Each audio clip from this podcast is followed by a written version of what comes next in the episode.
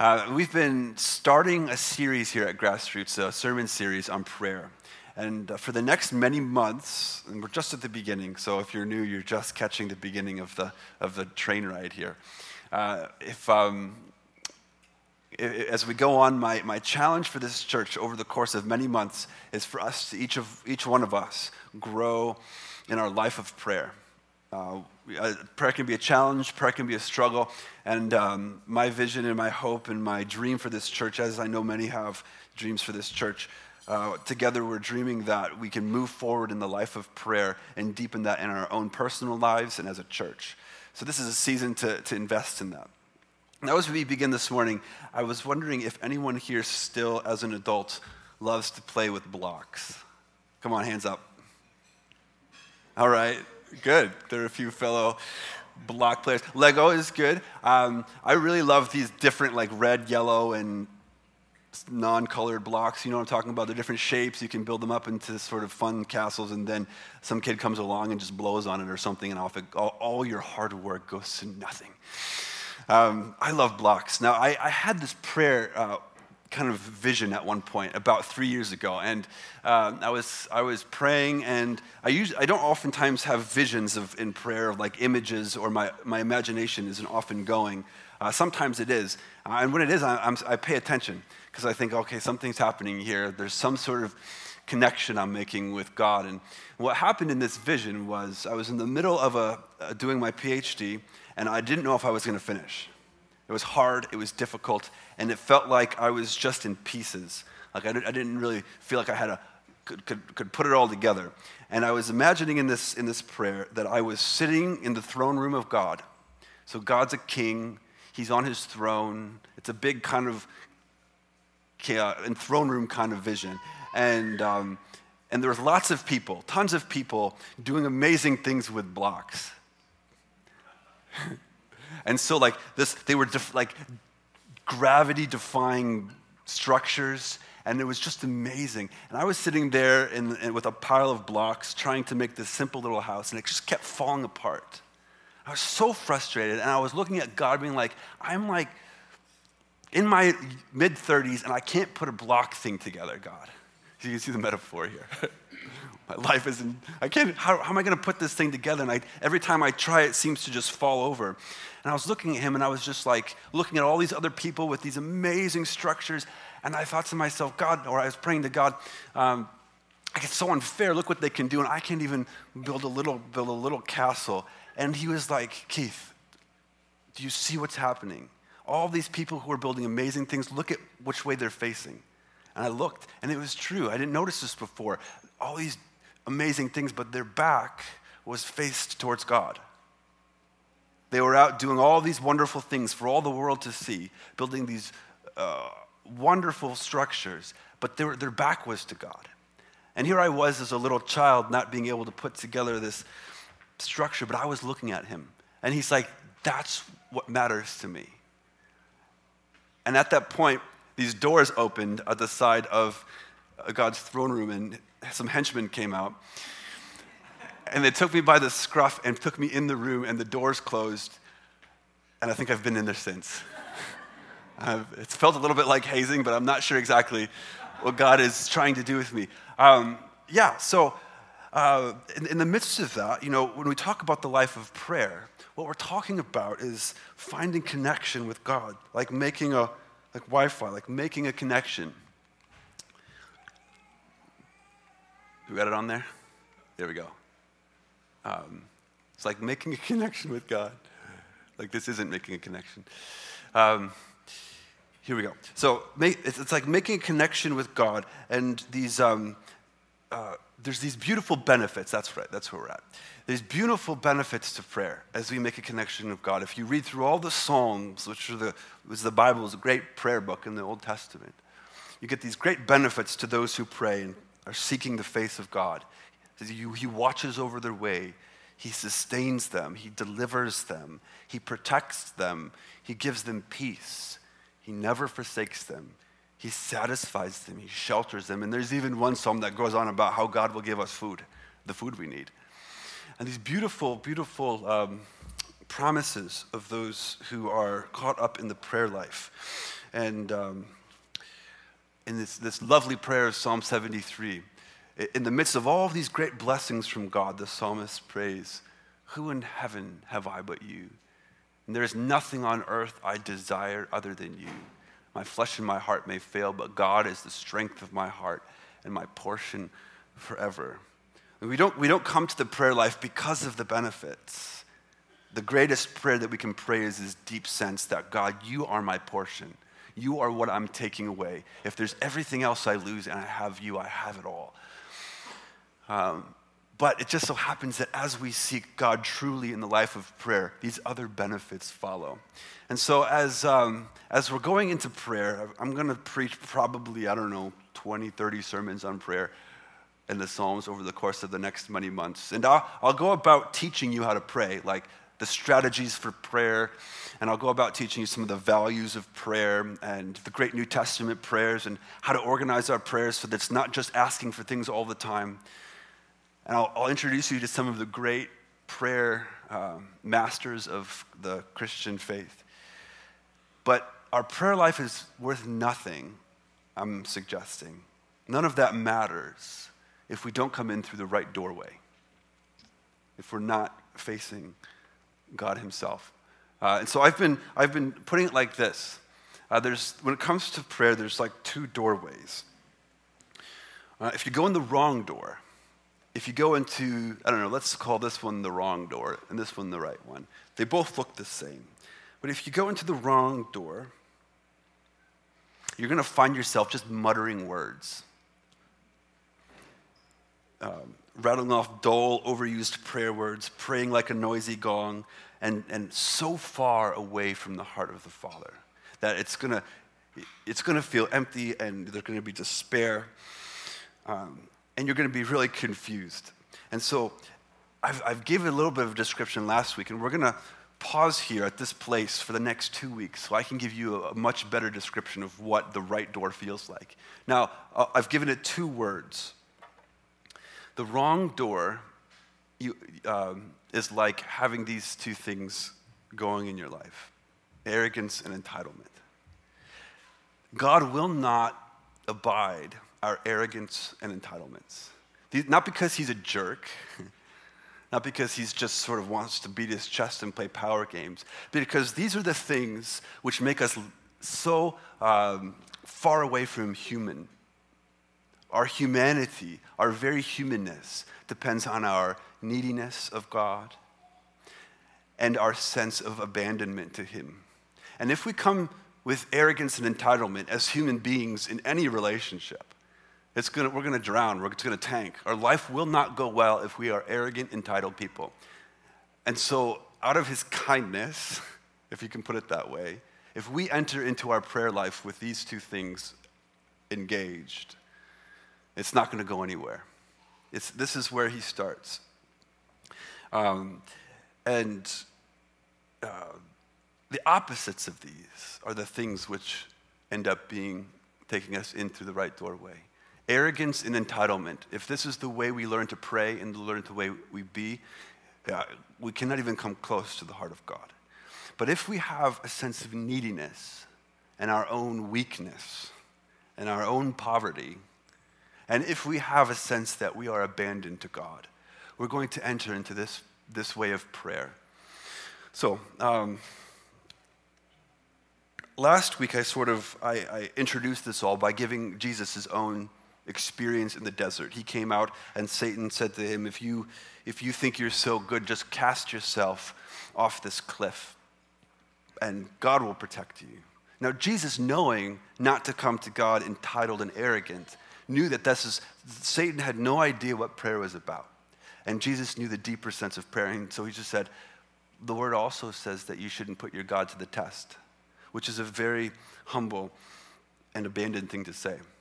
So, as we go in deeper, um, let's just be reminded of these things that Jesus himself had a rich prayer life. He went about praying and he did it deeply, and he has some of the best teaching on prayer in all of, all of human civilization. And he was never tempted to be arrogant or entitled. And so, the kind of prayer that I'm talking about, that is full of our neediness and our abandonment to God, happens when, oftentimes when we're left in the dark. God's not telling us what He's doing. That happens quite a bit. And the prayer life that's going to be a deep, rich, God centered prayer life is going to be able to handle those moments where we're left in the dark. Prayer also is hearing from God out of the darkness. And what I mean by this is oftentimes we can't really hear or see or understand God, but sometimes out of nowhere comes a word to us. And this is Him speaking to us. Uh, prayer also nourishes us in dark times. When we're going through really dark things, prayer is the thing which nourishes us and shields us. And prayer is also groaning that we have out of the dark corners of our heart, where we get out all of the things which we don't even know we're thinking. And this is the prayer life. And I'm to, this is, I'm to talk about this over the course of many, many, many months. Um, but we're going to go deeper in today. Uh, we're going to look at Psalms, uh, well, the next two weeks. We're going to look at Psalms 22, 23, and 24. Some of the best Psalms in, in, in, the whole book. Psalm 20, 22 is the, the psalm that Jesus was praying while he was dying on the cross. Psalm 23 is probably the best known prayer of the whole book. The Lord is my shepherd, I shall not want, even though I walk through the darkest valley. And Psalm 24, if you guys know Handel's Messiah, that great, that great work from old. Um, Psalm 24 highlights in that. Lift up your heads, O you gates, and be ye lifted up, ye, you ancient doors. And we have to figure out first what the word ye means. Okay, so Psalm 22 and Psalm 23 and Psalm 24. I'm going to talk this week about how arrogance stunts and prevents us from the prayer life. And the next week, I'm going to talk about how entitlement does. And these three Psalms helps us get there. So uh, here, here, here it is. Let's, uh, so this is Psalm, parts of Psalm 23 and Psalm 24. And I'm going to read these out loud and give us just a bit of a first taste of what I'm talking about here. Psalm 23 The Lord is my shepherd, I shall not want. He makes me lie down in green pastures. He leads me beside quiet waters. He restores my soul. He leads me to right paths. Even though I walk through the valley of the shadow of death, I fear no evil. You are with me. Your rod and staff, they comfort me. Who shall go up to the hill of the Lord? And who stands in his holy place? The hill of the Lord is uh, Jerusalem. So when this, this person was writing the prayer, they lived in the time when the, the Jerusalem temple stood uh, 2,000 plus years ago, and uh, God's very presence lived and dwelt in that, that, that um, temple. And so the hill, the holy place, this is just another way to say into God's very presence. Who shall go up to the hill of the Lord? And who shall stand in his holy place? Those who have clean hands and pure hearts who do not lift up their souls to what is false and who do not swear deceitfully. They will receive blessing from the Lord and vindication from the God of their salvation. Such is the company of those who seek him, who seek the face of the God of Jacob. So, right away here in these verses, we see that this is about prayer, who seek the face of the God of Jacob. It's a beautiful, poetic way to say those whose face in their life, in everything they do, as they build up their their life's story is faced towards God, who's seeking his face in whatever they do, no matter what is happening to them. This is the life of prayer. And you can see the benefits here. These two Psalms already harp on them. He restores my soul. How many of us would love to lay in a hammock somewhere and feel like deeply restored? How many of us feel like our our energy has been just poured out and perhaps our wheels have been spinning, or that we've been grieving over something deeply, or that um, things have not been going our way, so we've got life, you know, by, um, by the scruff of the neck and we're just taking it on and we're just tired. You're deeply tired, the Lord will restore our soul. These are the benefits of prayer. He leads me. How many feel aimless and sometimes confused about which decisions in life to make? He leads us. Even though we go through hard things and the shadow of death, He's with us. And it dislodges our fear. We don't have to fear because He's with us. How many of us wish in life that we could walk through it with our fear disengaged? Their rod and their staff, they come comfort me. This is the imagery of a king and a shepherd both at once. The king's rod to strike away enemies, and the staff to gently lead and guide along the right path. Those are the two things which bring me deep comfort. How many of us go through life distressed, just in deep distress and needing comfort deeply? This is what God gives to us. Going down, they receive blessing from the Lord and vindication from the God of their salvation. How many people here have ever been wronged by someone? we need vindication. We need someone to stand up for us to tell the truth about who we are and what we've done. This is the God that we serve. So there's lots of benefits. There's guidance. Um, later on in Psalm 24, it talks about the one who seeks God's face. Uh, goodness and mercy will follow you wherever you go, all the day of your, days of your life. And that, um, my, it says, when, when I am experiencing a life of deep prayer, it's like my cup. You know, my soul is overflowing.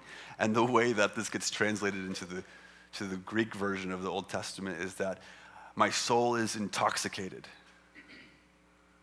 I'm drunk on God's goodness. it's an image.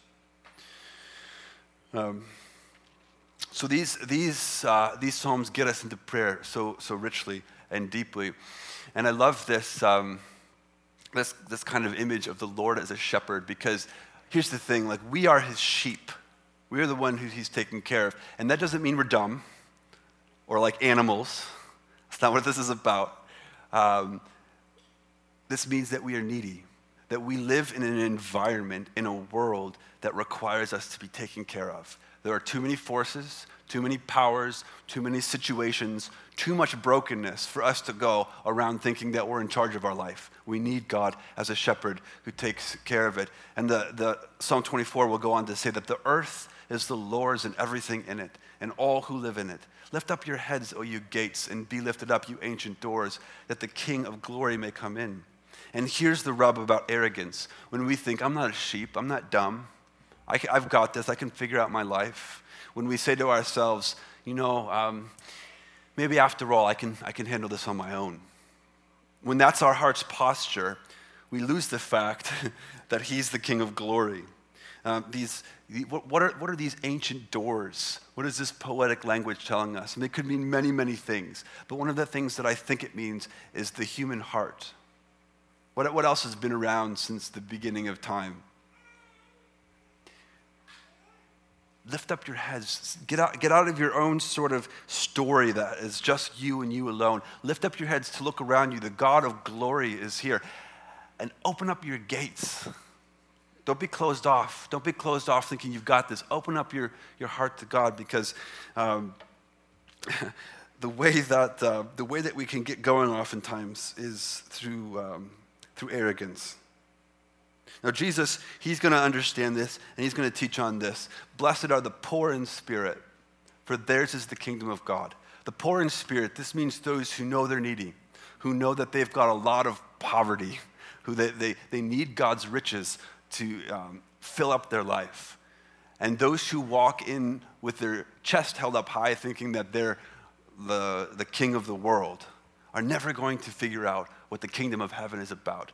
It's about being low, low and lowly. Uh, the psalmists just nail this for us. Psalm 5 The arrogant will not stand before your eyes, O God. The, eh, you cannot be in the presence of God with arrogance. And Psalm 75, I, God, say, Don't raise your fist up against the high God. Don't raise your voice up in arrogance with your neck strained against the rock of ages. Now, when I think about arrogance and when I read the, the, the Psalms, the arrogant come in various Psalms. The description of the arrogant comes in various Psalms. And when I, when I read the Psalms, I, I find two types of arrogance. One of them is wicked people, and the other one is religious people. Both of these people can bring their arrogance to God's throne. Um, here, here's the thing that the wicked are described as in various Psalms they're serial liars, they're bloodthirsty, they're bent on destruction, they have schemes against the poor, driven by desires. They, are, they like to go around breaking the brokenhearted. And ultimately, it happens over and over again. Here's their, ver- here's their claim God does not see, He does not hear. I can do anything I want, and, and the God of the heaven will not notice. He's hidden. That's the great chorus of the wicked, arrogant person. Now, the religious, the way that the religious person uh, functions in their arrogance is they start envying the wicked people. They've gone for a time, they know that they need God, but then they look around them and they see the wicked prospering. But Psalm 73 says it like this Truly, God is good to the upright, to those who are pure in heart. But as for me, my feet had almost stumbled. My steps had nearly slipped, for I was envious of the arrogant. I saw the prosperity of the wicked.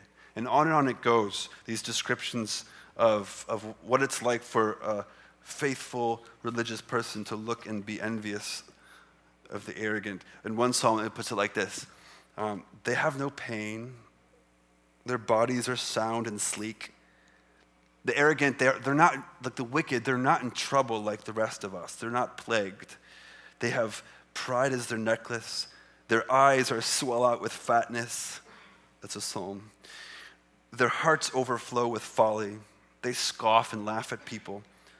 Um, and therefore, I stumbled because I looked and I thought, I want that in my life. And what happens with the religious when they get wicked, if they're not just a wicked person who's wearing religion as a cloak, if they're truly faithful, desiring God's heart, what happens is their loyalty fails.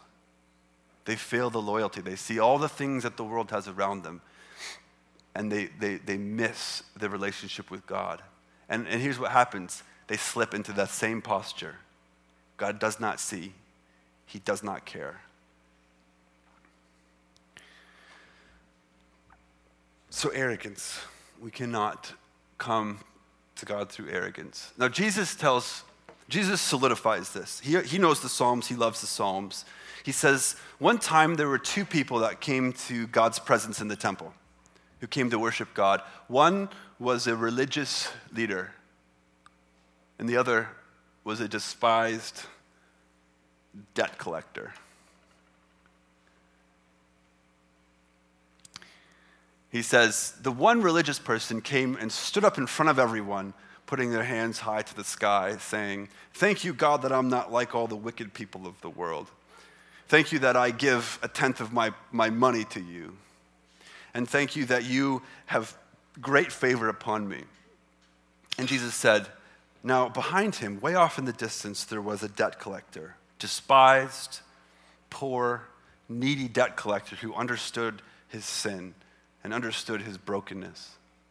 And Jesus said, This person wouldn't even look up to the heavens. They wouldn't even bring themselves to look up to the, to the sky. And this was their only prayer Father, I am a sinner. Be merciful upon me. Do you see the difference there? One of them is so confident, they're walking around in their self sufficiency, they're walking around in their desires to be great, they're walking around and for people to see them and to feel better and bigger than other people. And the other one is not even thinking of themselves as able to look up to the sky. So, arrogance, how does it work? It's like others have it wrong type of posture. It's like laughing at others and shaking your head at others. It's like thinking that your way to God and your way of being religious is the best and right way. It's thinking that the issues that you're passionate about are the very things that God's passionate about. Um, I've got it. I'm good. And here comes the chorus God doesn't see, He cannot hear. Now, listen, I'm not standing up here going, Thank God I'm not like all of you people.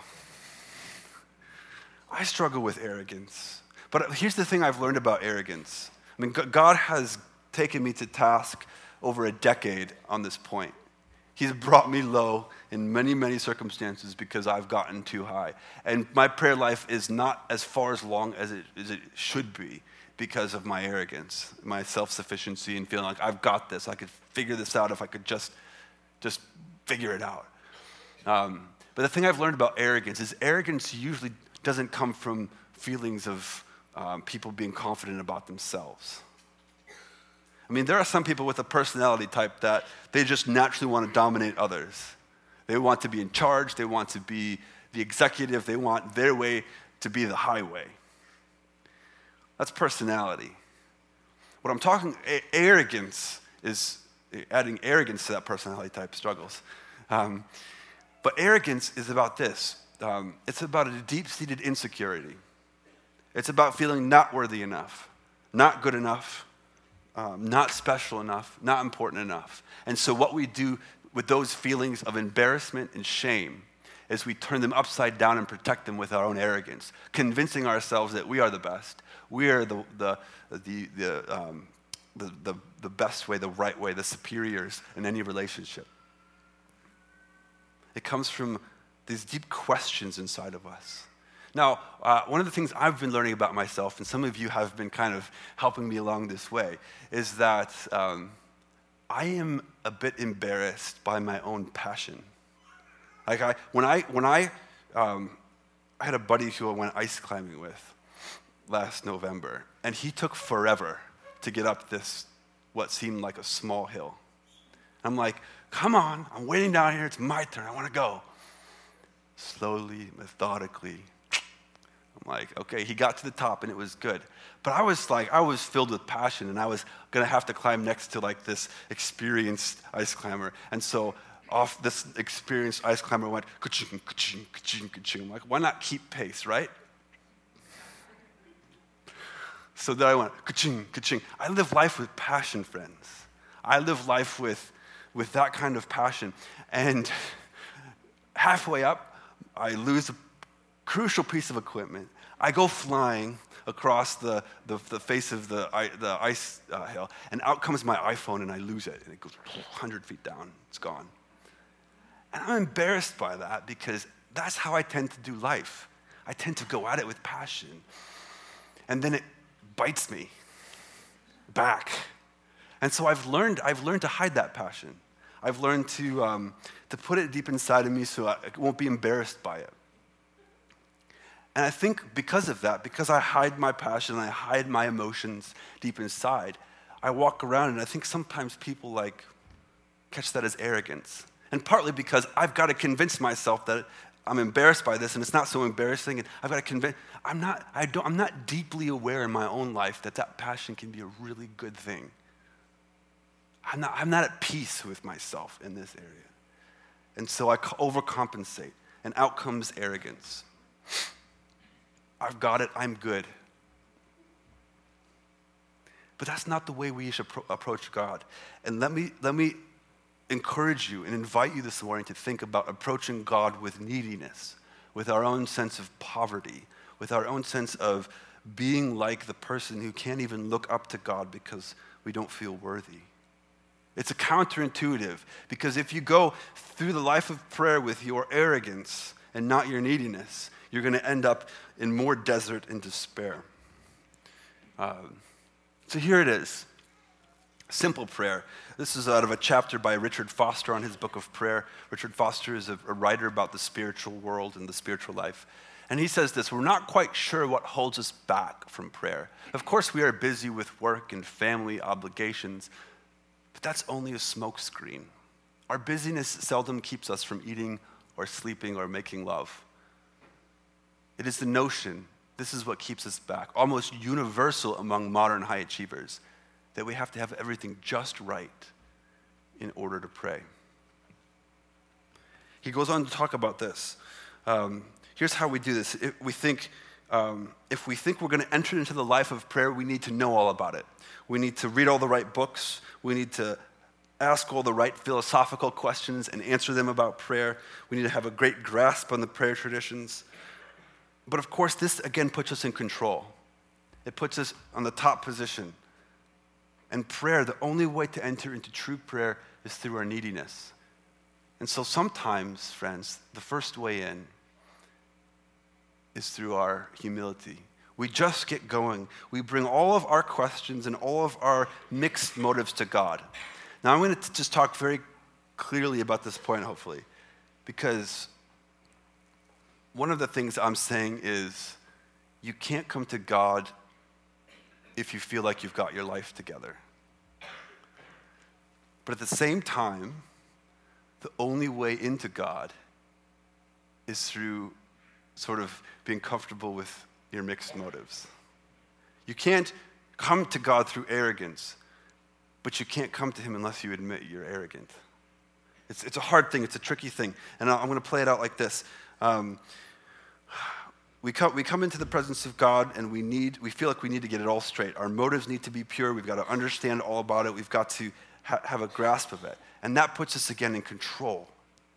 But what we need to be mostly is, is out of control. We're, we're just like children. Coming to God in prayer for the first time or to engage your prayer life can oftentimes look like a lot of arrogance. It's about me, it's about my, my, my needs and about the people I think that need prayer. But come with your mixed motives. That's a form of being humble. Ability to start the prayer life, even if it's going to be all about you for a while. And it's a great place to start. The people you know, the people you love, the things that are on your mind, the distress that you have. Now, let me talk about distress there for a second. I don't like being distressed. Do you like being distressed? Distressed is not good. I feel distressed when I'm distressed.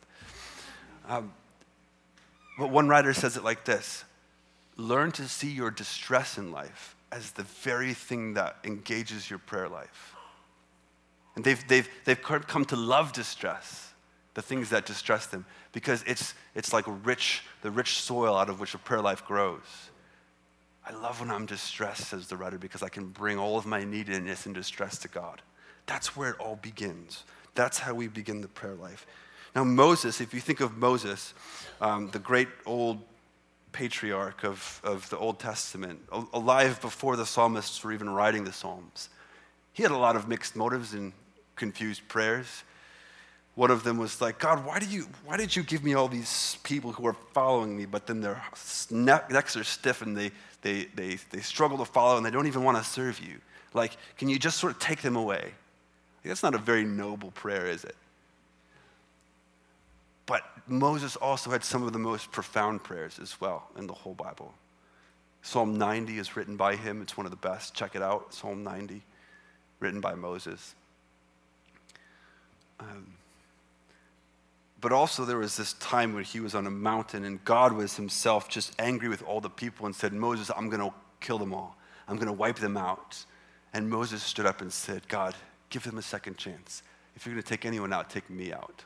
It's beautiful prayer in the middle of the book of Exodus. Sometimes the people who have the most shallow, childish, mixed motives prayers can also have some of the most profound. And you never know when the profound ones come if you're not praying. And you got to get through kind of the childish mixed motives prayer. Um, so that's, that's a form of neediness. That's a form of humility. You begin your prayer life even if you don't feel like you have it all together, because feeling like you have it all together is probably the most arrogant thing that you can feel in all of life. We begin right where we start, with wherever we are. Uh, and here's, here's another thing. Um, if you desire to pray but don't know how, that's kind of a good, that's a prayer in itself. If, you, if you're like, okay, Pastor Keith is challenging me to pray this week. I don't know how to pray, I don't do it. Turn your radio off for five minutes and sit there desiring to pray. God, I want to pray, I don't know how. That's a good place to start, too. That's a needy, humble prayer. The desire to pray is a prayer in itself. I love that. Um, one, one authorized reading goes into this much deeper. He says this If we knew how great is the love of Jesus for us, we will never be afraid to go to him in all of our poverty, all of our weakness, all of our spiritual wretchedness and infirmity. Indeed, when we understand the true nature of his love for us, we will prefer to come to him poor and helpless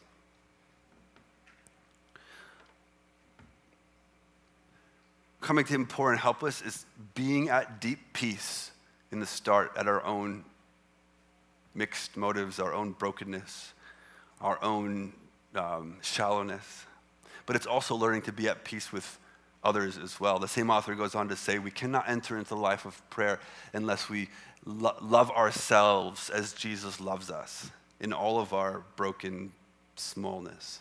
And we cannot come to God unless we learn to love others as God loves them in all of their shallowness and brokenness. See, this is going against arrogance and pride. Um, seeing just the love that God has for everyone, including yourself, um, as a way to humble yourselves and come to Him poor and helpless. One of the greatest prayers of the whole Christian tradition comes out of Jesus' parable that I told you. Jesus, Son of God, have mercy on me, a sinner. There are whole like monasteries, this comes out of Russia. There are whole monasteries where that's the only prayer that the monks of that order ever pray. They sit there day in and day out. Jesus, Son of God, have mercy on me, a sinner. Jesus, Son of God, have mercy on me, a sinner. It's a wonderful, lovely little prayer if you're wanting to begin. Have mercy on me, a sinner. Now, this doesn't mean that we um, think of ourselves as people to be despised because of our weaknesses, our mistakes, our desires, the things which we're embarrassed about. We don't just look down and think, oh, I'm nothing, God, because of all this stuff. We, we, we look down and we see the mixed hearts that we have, and we look, try to look through the eyes of Jesus, which is compassionate and kind. If we understood that Jesus loves us just as we are, we don't need to be building death, gravity defying sets of blocks. We can build little houses, and they can crumble and we can enter deeply into the heart of God. And it's the way in. Now, the, the, the, prayer life is rich and it's filled with praise and petition, which means we ask for things, and it's filled with thanksgiving and it's filled with prayers for forgiving other people and asking forgiveness. It's filled with confession where we come and we apologize and we ask for forgiveness for the things that we've done. It's filled with so many things. But, friends, if you're struggling with your life of prayer, if it hasn't engaged yet in your life, let me encourage you to figure out where you're being arrogant. If, if I ask you to raise your hand, how many people here think they're an arrogant person?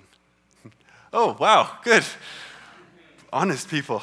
Uh, sorry, I didn't mean to call you out. I wasn't trying to do that. That's great, though. I love, uh, I love that. Um, but um, yeah, um, that's, that's a great place to question. If I can't pray, where, where am I feeling arrogance and where am I feeling like not good enough and I'm overcompensating? Um,